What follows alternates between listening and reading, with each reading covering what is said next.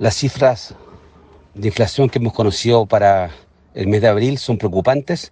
Se confirma que estamos enfrentando inflación de dos dígitos. Esto, primero, es muy nuevo para un par de generaciones en Chile que no han conocido la inflación. Y creo que acá lo que corresponde es tener una mirada de mediano plazo y ser muy persistente en el combate a la inflación.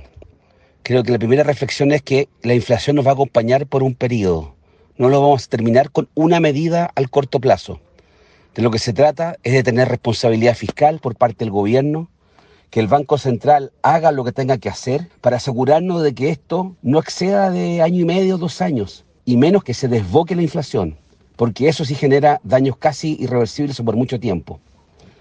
Se requieren medidas focalizadas a las familias chilenas más vulnerables que atenúen el alza persistente en el nivel de precios.